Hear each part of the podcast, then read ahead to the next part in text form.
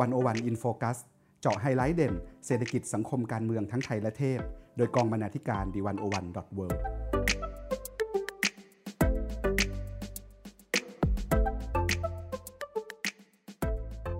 สวัสดีค่ะ ท่านผู้ฟังอยู่กับรายการวันโอวันอินโฟคัสวันนี้อีฟปานิชโพสีวังชัยบรรณาธิการดีวันโอวันดอทเวิและเตยวัจนาวรยังกูลบรรณาธิการดีวันโอวันดอทเวิดำเนินรายการค่ะ ค่ะ ท่านผู้ฟังคะหนึ่งในประเด็นทางการเมืองที่ถูกพูดถึงอย่างมากในช่วงสัปดาห์ที่ผ่านมานะคะ คือเรื่องการที่ศาลไม่ให้ประกันตัว 3 แกนนำคณะราษฎรนะคะ ก็คือมีเพนกวิน มีรุ้งแล้วก็มีทนายอานนท์นะคะ ซึ่งถูกสั่งฟ้องด้วยคดีกฎหมายมาตรา1นึนะคะ ซึ่งเป็นคดีที่สืบเนื่องมาจากวันที่การชุมนุมประท้วงที่สนามหลวงวันที่ 19 กันยานะคะ ทีนี้เนี่ยมันก็มีประเด็นที่เขาถกเถียงกันว่า เพราะอะไรทำไมศาลถึงไม่ให้ประกันตัวนะคะ ทั้งๆทที่ยังไม่ได้ตัดสินว่ามีความผิดนะคะ ในขณะเดียวกันเนี่ยก็มีข่าวเข้ามาจากข้างในเรือนจำว่ามีการกระทำที่อาจจะเป็นการละเมิดสิทธิมนุษยชนหรือเปล่า ทั้งๆทที่กลุ่มคนเหล่านี้ยังไม่นับถือว่าเป็นผู้ต้องหานะคะ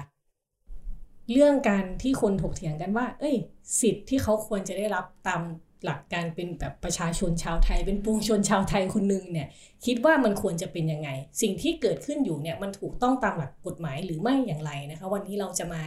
เรียกได้ว่าเอาบทความในวันอวันเนี่ยมาเล่าสู่กันฟัง แล้วก็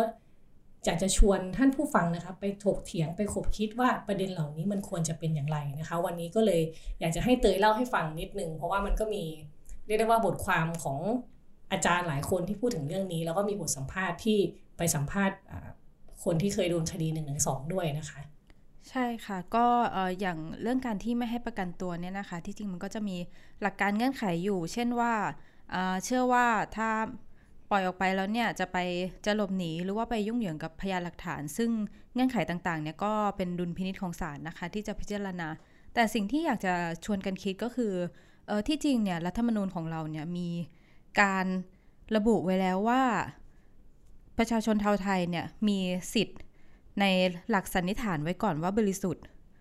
ซึ่งเขาบอกไว้ว่าในคดีอาญาเนี่ยให้สันนิษฐานไว้ก่อนว่า ผู้ต้องหาหรือจำเลยเนี่ยไม่มีความผิด และก่อนมีคำพิพากษาอันถึงที่สุดเนี่ยแสดงว่าบุคคลใดนั้นได้กระทำความผิดจะปฏิบัติต่อบุคคลนั้นเสมือนผู้กระทำความผิดไม่ได้นะคะ อันนี้เป็นถ้อยคำที่ระบุไว้ในรัฐธรรมนูญฉบับปัจจุบันเลยนะคะ ซึ่ง ในบทความของอาจารย์ปกป้องศรีสนิทเนี่ยชื่อบทความสิทธิของปวงชนชาวไทยตามรัฐธรรมนูญ หลักสันนิษฐานไว้ก่อนว่าบริสุทธิ์ได้เขียนถึงหลักการในเรื่องนี้นะคะ ซึ่งอาจารย์ปกป้องเนี่ยได้บอกว่าหลักสันนิษฐานไว้ก่อนว่าบริสุทธิ์เนี่ยมันมีการรับรองไว้ในรัฐธรรมนูญไทยทุกฉบับ ตั้งแต่ปี 2492 นะคะ จนน่าจะเชื่อได้ว่าหลักสันนิษฐานไว้ก่อนว่าบริสุทธิ์เนี่ยเป็นธรรมเนียมในรัฐธรรมนูญของประเทศไทยค่ะ ซึ่งอันนี้นะคะมันไม่ได้มีเฉพาะแค่ในไทยนะคะ เพราะว่าหลักเนี้ยมันเป็นหนึ่งในหลักสิทธิมนุษยชนสากล ซึ่งมันปรากฏใน ICCPR ซึ่งก็คือกติการะหว่างประเทศว่าด้วยสิทธิพลเมืองและสิทธิทางการเมืองนะคะ ซึ่งใน ICCPR เนี่ยมีไทยกับอีก 172 ประเทศทั่วโลกที่เป็นภาคีแล้วก็ต้องปฏิบัติตามนะคะ ซึ่งหลังเนี้ยสารสิทธิมนุษยชนยุโรปเนี่ยวางองค์ประกอบหลักการไว้ เป็นสามข้อใหญ่ ๆ นะคะ เช่นหนึ่งผู้พากษาเนี่ยไม่ควรมีความคิดเอ็นเอียงไปว่าจำเลยเนี่ยได้กระทำความผิด หมายถึงว่าเวลาศาลจะพิจารณาคดีอาญาเนี่ยต้องฟังทั้งฝ่ายโจทย์และจำเลยอย่างเท่าเทียมกัน โดยไม่ไม่คิดไปล่วงหน้านะคะว่าจำเลยเนี่ยเป็นผู้กระทำความผิด แล้วสองเนี่ยเรื่องภาระการพิสูจน์เนี่ยต้องตกอยู่กับฝ่ายโจทย์ ถ้าโจทย์เนี่ยไปกล่าวหาว่าจำเลยเป็นผู้กระทำผิดนะคะ แล้วจำเลยเนี่ยต่อสู้ว่าไม่ได้กระทำผิดโจทย์เป็นภาระของโจทย์ที่ต้องทำให้ศาลเชื่อว่าจำเลยเนี่ยกระทำความผิดไม่ไม่ใช่เป็นเอ่อเป็นหน้าที่ของจำเลยที่จะต้องมาหาหลักฐานว่าเฮ้ยฉันไม่ใช่ผู้กระทำความผิดค่ะ แล้วข้อ3เนี่ยถ้ามีข้อสงสัยอะไรเนี่ยจำเลยจะได้รับประโยชน์นั้น เช่นถ้าเอ่อระหว่างโจทย์กับจำเลย ใครมีพยานหลักฐานโน้มน้าวให้ศาลเชื่อได้มากกว่า แล้วก็ศาลเนี่ยจะให้ฝ่ายนั้นเป็นผู้ชนะคดีนะคะ แต่ว่าในคดีอาญาเนี่ย แม้ว่าจำเลยเนี่ยไม่ได้มีพยานพยานหลักฐานอะไรเลย ที่จะพิสูจน์ความบริสุทธิ์ของตัวเอง แต่ว่าถ้าโจทย์เนี่ยนำเสนอหลักฐานได้ไม่ชัดเจน เพียงพอให้ศาลเชื่อว่าจำเลยเนี่ยกระทำความผิดจริง แล้วมันเกิดข้อสงสัยเนี่ยศาลต้องยกฟ้องปล่อยตัวจำเลย ให้จำเลยได้รับประโยชน์จากความสงสัยค่ะค่ะ คือถ้าพูดง่ายๆก็คือว่าค่า default ของคนเนี่ยใช่จะไม่ใช่คู่ทำกระทำความผิด คือถ้ามีใครกล่าวหาเนี่ยเราจะพอกล่าวหาปุ๊บเราจะมองเขาว่าเขาเป็นจำเลยเป็น ผู้กระทำความผิดไม่ได้ค่ะซึ่งอาจารย์ปกป้องเนี่ยก็ได้ตอบคำถาม มันจะมีคำถามแบบหลายครั้งเวลาเราพูดถึงหลักเนี้ยว่า เอ๊ะทำไมเราต้องคุ้มครองคนชั่วที่กระทำความผิดด้วย เขาเป็นคนชั่วไม่ใช่หรอ แต่ว่าคำตอบก็คือตราบใดที่เรายังไม่รู้ว่าเขาเป็นคนชั่ว หรือเป็นผู้กระทำความผิดเนี่ย เราควรจะต้องคุ้มครองเขา เพราะในวันหนึ่งเนี่ยเราก็อาจจะถูกกล่าวหาว่าเป็นคนชั่วทางทางๆที่เราไม่ได้ทำในสิ่งที่เขากล่าวหาก็ได้ ค่ะ ก็คือว่ามันเป็นการ ปกป้องคุ้มครองสิทธิของมนุษย์คนหนึ่งตามหลักพื้นฐานไว้ก่อน ใช่ค่ะ เพราะว่าเราเราไม่มีวันรู้เลยว่าสมมติอยู่ๆวันหนึ่งเราถูกกล่าวหาในเรื่องที่เราไม่ได้ทำแล้วเราก็ต้องมีสิทธิ์ปกป้องตัวเองแล้ว กระบวนการยุติธรรมเนี่ยต้องเชื่อว่าเราเป็นผู้บริสุทธิ์ก่อน จนกว่าจะมีหลักฐาน แน่นอนยืนยันชัดเจนจนคดีถึงที่สุด ว่าเราเป็นผู้กระทำเราถึงจะถูกเชื่อได้ว่าเป็นผู้กระทำผิดอ่าฮะค่ะ ดังนั้นในการที่ศาลไม่ให้ประกันตัว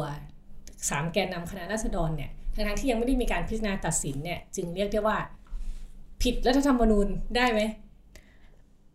ก็อันนี้อยู่กับเอ่อดุลพินิจของศาลนะคะ เพราะว่ามันก็จะมีเงื่อนไขที่ศาลเขายกมาค่ะเป็นเหตุผลค่ะค่ะ แต่ทีนี้เนี่ยเรื่องนี้มันมันก็ซับซ้อนอย่างหนึ่งนะ ตรงที่ว่านอกจากเรื่องการไม่ให้ประกันตัวศาลไม่ให้ประกันตัวแล้วเนี่ยคดีที่แกนนำโดนเนี่ยก็ยังเป็นคดีที่เรียกได้ว่าสังคมก็ ตั้งตั้งคำถามกับมันเยอะเหมือนกันนะคะก็คือกฎหมายมาตรา1นึหรือกฎหมายหมิ่นพระมหากษัตริย์เนี่ยนะคะซึ่งไอสิ่งนี้เนี่ยคนก็มองว่าโทษหรือว่าการวิธีการฟ้องเนี่ยมัน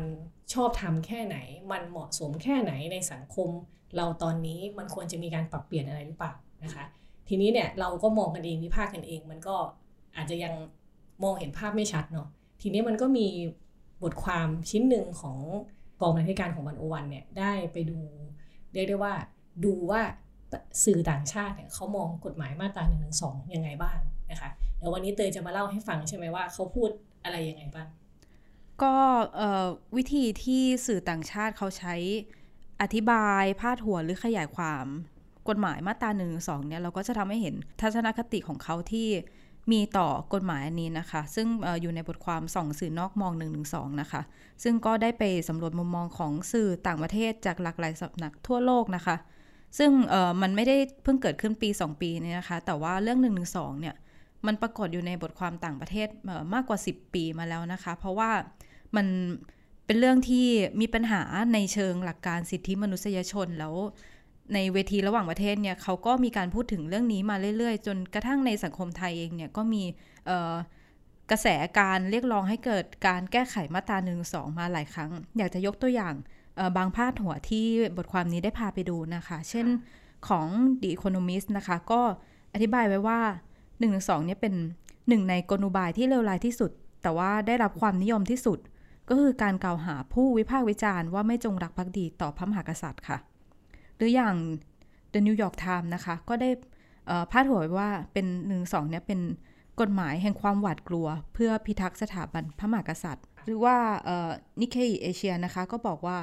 กฎหมายมินพระบรมเดชานุภาพเนี่ยหลังไทยให้ยังอยู่ในยุคมืดค่ะ ค่ะ เราจะเห็นว่าคีย์เวิร์ดจะมีคำเกี่ยวกับว่ายุคมืดหรือความหวาดกลัวต่างๆนะคะ ซึ่งมันก็สะท้อนชัดว่าจริง ๆ กฎหมายนี้เนี่ยอาจจะจำเป็นต้องเอามาคลี่มาดูกันให้ชัดๆว่าจริง ๆ แล้วปัญหามันมันมีปัญหาหรือเปล่าแล้วปัญหาที่ว่านั้นอยู่ตรงไหนนะคะแล้วเอกฎหมายเนี่ยมันมันทำให้สังคมเนี่ยตกอยู่ในภาวะแห่งความหวาดกลัวจริงหรือเปล่านะคะ ก็การพูดถึงเรื่องการแก้ไขมาตรา1นึเนี่ยนะคะสมควรเป็นเรื่องที่เราพูดคุยกันได้ทางเว็บไซต์ d 1 0 1 World เนี่ยก็เคยได้เชิญคุณพริตวัชรศิลป์นะคะ มาออกรายการ101 One on One ค่ะเอ่อ ชื่อตอนจากมาตรา1นึถึงรัฐธรรมนูญ โจทย์การเมืองไทยแห่งปี 2564 นะคะ ซึ่งคุณพริตเนี่ยได้ให้เหตุผลไว้ว่า มาตรา1นึเนี่ยขัดกับหลักสากลที่ใช้กันในประเทศที่อยู่ใต้ระบอบประชาธิปไตย เขาบอกว่ามีอยู่ 3 มิตินะคะ มิติแรกเนี่ยคือเรื่องความหนักของโทษมาตรา1นึเนี่ย มันจะมีการกำหนดไว้ว่าอย่างต่ำเนี่ยต้องถูกจำคุก 3 ปี สูงสุดคือ 15 ปีค่ะ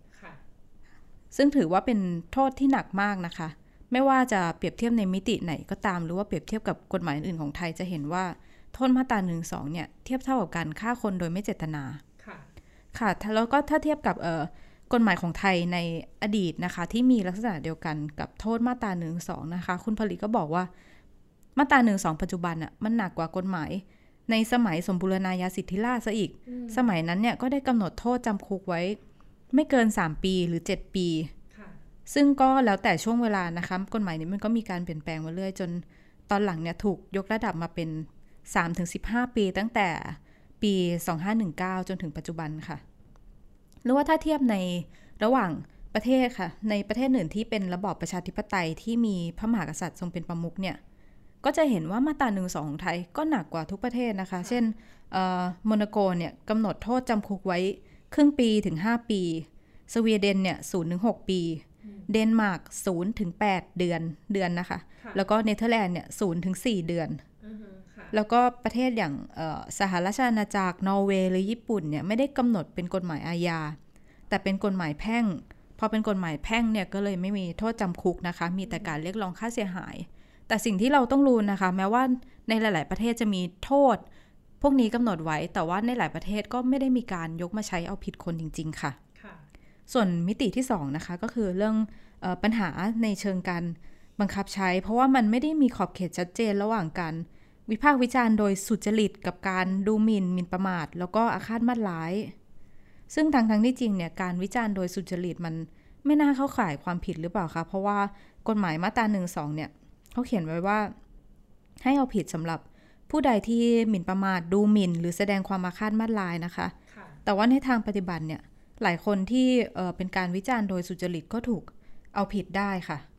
โดยที่อาจจะไม่ได้เรียกได้ว่าแสดงความอาฆาตมาดร้ายอะไรตามที่กฎหมายเขียนไว้ด้วยซ้ำใช่ค่ะ ใช่ค่ะ เช่นอออย่างกรณีการแชร์บทความของสำนักข่าว BBC ซึ่งคุณไผ่ดาวดินเนี่ยเคยติดคุกเพราะคดีนี้นะคะ ซึ่งคนแชร์คือคุณไผ่เนี่ยถูกตัดสินว่า ผิดมาตราหนึ่งสองซึ่งคุณผลิตเนี่ยมองว่ามันก็ไม่น่าเข้าข่ายหมิ่นประมาทด้วย แต่สำนักข่าว BBC เนี่ยก็ไม่ได้โดนข้อหานี้นะคะ แต่กลายเป็นว่าคนผลิตไม่โดน คนแชร์โดน แต่ว่าคุณผลิตก็มองว่า ซึ่งถูกต้องแล้วที่ BBC เนี่ยไม่โดนข้อหา เป็นการตอกย้ำว่าเนื้อหาในบทความเนี่ยไม่น่าจะเข้าข่ายการมินประมาทแล้วก็มิติที่ 3 ที่คุณผลิตชวนมองนะคะว่ามาตรา1นึเนี่ย ถูกกำหนดไว้ในหมวดความมั่นคงทำให้เป็นคดีที่ยอมความไม่ได้ แล้วก็ทำให้ใครก็จะสามารถไปกล่าวโทษ แล้วก็ฟ้องคนอื่นได้ มันจึงเป็นปัญหา เพราะว่าคนบางกลุ่มเนี่ยอาจจะใช้มาตราหนึ่งสองเนี่ยหยิบไปใช้ด้วยเจตนาที่ปกป้องสถาบันใช่ไหมคะ แล้วพอ แต่ว่าพอจำเลยถูกตัดสินว่าผิดเนี่ย ความรู้สึกขับแค้นใจ หรือว่าการถูกตัดสิน เพราะว่า การวิพากษ์วิจารณ์เนี่ยมันอาจจะไปตกอยู่ที่สถาบัน ส่งผลให้สถาบันกลายเป็นคู่กรณี แม้ว่าสถาบันเองอะ่ะไม่ใช่คนที่มาฟ้องร้องก็ตามค่ะ แทนที่ปกป้องจะเป็นข้อดีกลายมาเป็นใช่ค่ะเพราะว่าเพราะว่าใครก็ได้ที่จะสามารถไปฟ้องได้ แล้วบางครั้งเนี่ยสถาบันก็ก็ไม่ได้รับรู้หรือว่าไม่ได้ต้องการที่จะเอาผิดด้วยนะคะ แล้วมีปัญหาอีกมิติหนึ่งก็คือ สถาบันเนี่ยถูกนักการเมืองบางกลุ่มเนี่ยจงใจเอาไปใช้เป็นเครื่องมือทางการเมืองเพื่อ กันแกล้งฝ่ายตรงข้าม หรือว่าการนำสถาบันไปใช้ปกปิดการทุจริต เช่นการระบุว่าเป็นโครงการเฉลิมพระเกียรติจนทำให้คนเนี่ยไม่กล้าเข้าไปตรวจสอบค่ะ ค่ะทีนี้พอเราเราฟังแบบนี้แล้วเนี่ย มันก็มันก็เห็นภาพเนาะเรื่องหลักการอะไร แต่ว่าทีนี้เตยก็ได้ไปสัมภาษณ์คนที่เคยโดนคดี1นึมาด้วยเนาะมันก็จะได้เห็นชีวิตเห็นเลือดเนื้อว่าคนที่เขาโดนจริง ๆ เนี่ยเขาโดนอะไรบ้างแล้วชีวิตเขามันมันเปลี่ยนไปแค่ไหนยังไงบ้างเนี่ยให้เตยเล่าให้ฟังนิดนึง ค่ะก็เราได้ไปสัมภาษณ์คุณบัณฑิตอนิยานะคะคุณบัณฑิตเนี่ยเป็นนักเขียนและนักแปลค่ะตอนนี้คุณบัณฑิตอายุ 80 ปี ถ้าใครที่ไปม็อบบ่อยๆเนี่ยก็จะเห็นคุณบัณฑิตเนี่ยไปขายเสื้อและกระเป๋าผ้า ที่สกรีนคำว่าความเป็นธรรมย่อมอยู่เหนือทุกสถาบันนะคะแกจะเป็นคุณลุงสะพายย่าม ใช่ก็จะไปนั่งขายเงียบๆของแก แล้วก็รู้ว่าถ้าจะไปงานเสวนาการเมืองเนี่ย เราก็จะ พบลุงบัณฑิตได้ในหลาย ๆ งานค่ะ ลุงบัณฑิตเนี่ยเคยโดนมาตราหนึ่งสองมาทั้งสิ้น 4 คดีนะคะ ซึ่งตอนนี้ทุกคดีเนี่ยถึงที่สุดแล้ว ถึงที่สุดแปลว่า ถึงที่สุดแปลว่ามันมันครบสามสารหรือว่ามีการลงโทษ มีการรอลงอาญา มีการยกฟ้องไปหมดแล้วค่ะค่ะ ก็คือลุงเนี่ยไม่ต้องไปขึ้นศาลเพราะคดี1นึแล้วสำหรับตอนนี้นะคะ แต่แสดงว่าลุงต้องผ่านการต่อสู้มาเยอะแล้วก็หลายครั้งมากๆเลยนะ ก็สู้อยู่หลายสิบปีอะค่ะ แต่ว่าบางคดีเนี่ยลุงบัณฑิตเนี่ยรอดจากหนึ่งหนึ่งสองด้วยเหตุผลว่าเป็นโรคจิตเภทค่ะ แล้วเเรื่องที่เขาพูดเนี่ยมันอาจจะพอในวันนี้ที่เรามีการพูดถึงเรื่องการปฏิรูปสถาบันกษัตริย์ หรือว่ามีการพูดถึงปัญหาต่าง ๆ เนี่ย สิ่งที่เขาเคยพูดมันอาจจะ กลายเป็นเรื่องธรรมดาด้วยซ้ำนะคะ ที่ทุกวันนี้เนี่ยก็คนก็เห็นปัญหาเหมือนกัน เช่น คุณลุงบัณฑิตพูดว่าแบบมนุษย์ควรมีความเท่าเทียมกันกระบวนการยุติธรรมเนี่ยไม่ควรเชิดชูบางบุคคลให้อยู่เหนือกฎหมายนะคะ หรือว่าศักดิ์ศรีแห่งความเป็นมนุษย์ของคนไทยเนี่ยต้องอยู่สูงกว่าฝุ่นละอองเมื่อเมื่อกี้นิดนึงที่เตยบอกว่า ที่รอดออกมา เพราะว่าที่รอดจากคดี เพราะว่า เป็นโรคจิตเภทนี่คือยังไงแปลว่าเขาต้องยอมรับว่าเขาเป็นโรคจิตเภทเขาถึงถึงจะรอดจากคดีนี้หรือว่าเป็นยังไง อันนี้เป็นคดีแบบหลายสิบปีแล้วเป็นเป็นคดีหนึ่งสองคดีแรกนะคะ ซึ่งสมัยนั้นน่ะไม่ค่อยมีใครโดนหนึ่งหนึ่งสองเยอะ แล้วพอตำรวจเนี่ยไปแจ้งจับเขาจากการพิมพ์หนังสือชื่อดาวแดง แล้วพอตำรวจจับไปเราก็ไม่รู้จะทำไงก็เลย ส่งไปหาแพทย์ให้วินิจฉัยว่าเป็นโรคจิตเภทเขาก็บอกลุงบัณฑิตนะคะ เขาก็เล่าให้ฟังว่า เออตอนที่ไปตรวจอะหมอถามเขาว่าจะให้ผมลงว่ายังไง จะให้ผมเซ็นรับรองว่ายังไง ให้คุณเป็นจิตเภทไหมคุณบัณฑิตก็ก็แล้วแต่หมอเลยถ้าหมอเห็นว่าผมเป็นก็ก็เซ็น แต่ปรากฏว่าเหมือนมันเป็นการหาทางออก เพื่อให้รอดจากคดีคือส่งสารไปสารก็อาจจะพิจารณาว่าเป็นคนจิตเภทอย่างเงี้ยค่ะ อาจจะเป็นทางออกในการในช่วงที่เจ้าหน้าที่ยังไม่อยากใช้มาตราหนึ่งสองค่ะ ทั้งทั้งที่สิ่งสิ่งที่ลุงบัณฑิตพูดเนี่ยอาจจะเป็นเรื่องได้ว่าเรื่องสามัญสามัญสำนึกของมนุษย์คนหนึ่งวิธีคิดต่อโลกมันเป็นเรื่องที่สามัญมากๆ แต่ว่าถูกตัดสินว่าต้องเป็นจิตเภทเพื่อที่จะรอดจากคดี ค่ะก็สังคมไทยแต่ละช่วงเนี่ยมันก็จะมีเพดานในการพูดแตกต่างกันนะคะ บางช่วงบางบางคดีเนี่ยลุงบัณฑิตยังไม่ทันจะพูดอะไรเลย ไปพูดในงานเสวนา ช่วงถามต่อก็ยกมือขอขอพูด ยังพูดไม่จบประโยคเลย โดนแจ้งจับมาตราหนึ่งสองแต่สุดท้ายก็โดนยกฟ้องนะคะ เพราะมันยังไม่มีอะไรเลยอะแล้วก็ตอนตอนเราไปสัมภาษณ์ลุงบัณฑิตเนี่ย เราก็ถามว่าแบบโดนหนึ่งหนึ่งสองมาตั้งหลายคดีเนี่ย มันทำให้ต้องระมัดระวังในการพูดขึ้นไหม คุณลุงเขาก็บอกว่า เขามั่นใจว่าสิ่งที่เขาพูดเนี่ย มันจะเป็นประโยชน์ต่อประเทศชาติและคนไทย เขาพูดสิ่งที่มันเป็นความถูกต้อง เขาก็เลยไม่คิดว่าเขาต้องระวังอะไร เขาพูดไปโดยเป็นธรรมชาติ แล้วเขาพูดในสิ่งที่ถูกต้องต้องบอกว่าพวกเจ้าหน้าที่หรือใครเนี่ย อย่าไปดำเนินคดีเขาซึ่งเป็นผู้บริสุทธิ์ สังคมต้องอย่ามาบอกให้เขาระวังในการพูดแล้วเขามองเห็นว่าสังคมเนี้ยมันไม่เป็นธรรมเขาเลยต่อสู้ให้เกิดความเป็นธรรมเขาเลยต้องการที่จะพูดต่อไปเรื่อยๆ แล้วพอเราถามว่าช่วงเนี้ยมันมีกระแสการบอกว่า มาตราหนึ่งสองเนี่ยสมควรต้องแก้ไข หรือยกเลิก ลุงบัณฑิตก็บอกว่า เขาคิดว่าถ้าถ้าจะไม่ยกเลิกมาตราหนึ่งสองนะ ก็อยากให้มันโทษมันเหลือเท่าคดีหมิ่นประมาททั่วไป แต่ที่จริงแล้วอะใจจริงอะเขาอยากให้ยกเลิก เพราะเขามองว่ามาตราหนึ่งหนึ่งสองเนี่ย โทษมันโหดร้ายเกินไป มันผิดวิสัยมนุษย์ที่จะลงโทษคนที่พูดไม่ถูกใจ แล้วก็จะเอาเข้าคุก ตั้งสามปีสิบห้าปี หรือว่าบางคนเนี่ยโดนหลายกรรม ก็กลายเป็นหลายสิบปีเหมือนเหมือนที่คุณอัญชันโดนล่าสุดนะคะคือ 87 ปี ซึ่งคุณบัณฑิตพูดอีกว่าผู้ปกครองเนี่ยมองเมืองไทยเหมือนเหยื่อ เหมือนเป็นท่าที่จะทำยังไงก็ได้ ซึ่งมันไม่ถูกต้อง แต่คุณบัณฑิตนะคะ มองว่าเขาเนี่ยไม่มีอำนาจที่จะต่อรอง เขาพูดในสิ่งที่ถูก แต่ว่าถ้าคนอื่นเห็นว่าผิด แล้วมีอำนาจเหนือเขาก็เอาเข้าคุกได้เลย แล้วเขามองว่า ประเทศไทยเนี่ยมีคนบริสุทธิ์ถูกเอาเข้าคุกเยอะ บางคนถูกจำคุก บางคนก็มีชะตากรรมอื่นๆ อย่างเช่นในคดีรอแปดนะคะ ที่มหาเล็กสามคน ที่ถูกตัดสินประหารชีวิตค่ะ ก็ในยุคสมัยนี้นะคะ ก็เป็นยุคหนึ่งที่กระบวนการยุติธรรมของไทยนะคะ ถูกตั้งคำถามอย่างมากในสังคมนะคะ ขณะเดียวกันเนี่ยคนที่อยู่ในกระบวนการยุติธรรมเองก็อาจจะอยากออกมา แสดงให้สังคมเห็นนะคะว่าจริง ๆ แล้วมันยังมีความน่าเชื่อถือหลงเหลืออยู่ในกระบวนการยุติธรรมไทยนะคะขณะเดียวกันเหมือนกันที่สังคมเนี่ยก็อาจจะต้องคอยตั้งคำถาม แล้วก็สอดส่องว่ามันมีความอยุติธรรมเกิดขึ้นตรงไหนบ้าง และเราจะทำอะไรได้บ้างนะคะแล้วเวลาที่นักกิจกรรมทางการเมืองโดนดำเนินคดีเนี่ยแล้วคนมองว่า อ้าว ก็ทำผิดกฎหมายก็ต้องโดนลงโทษสิ สิ่งสำคัญคือ เราต้องมาคิดว่ากฎหมายนั้นมันสมเหตุสมผลหรือว่ามันมีความเป็นธรรมแค่ไหน มันเลยเป็นที่มาที่ตอนนี้มันมีการพูดถึงเรื่องการแก้ไขมาตรา1นึนะคะ ว่าในการดำเนินคดีอาญาเนี่ยมันมีหลายองค์ประกอบหลายเหตุผลที่มันสมควรถูกปรับปรุงแก้ไข ซึ่งเรื่องนี้นะคะมันควรจะเป็นเรื่องที่เราพูดคุยกันได้ มันไม่ควรจะเป็นเรื่องต้องห้ามค่ะ สำหรับท่านผู้ฟังนะคะ ถ้าอยากอ่านเรื่องราวเกี่ยวกับความยุติธรรมกฎหมายต่างๆนะคะ สามารถเข้าไปอ่านได้ที่เว็บไซต์ d 1 1 w o r l d นะคะ ส่วนวันนี้รายการวันวันอินโฟกัสอีฟปานิชโพสีบางชัย และเตยวัจนาวรยางกูล ค่ะ ลาไปก่อนค่ะ สวัสดีค่ะ สวัสดีค่ะ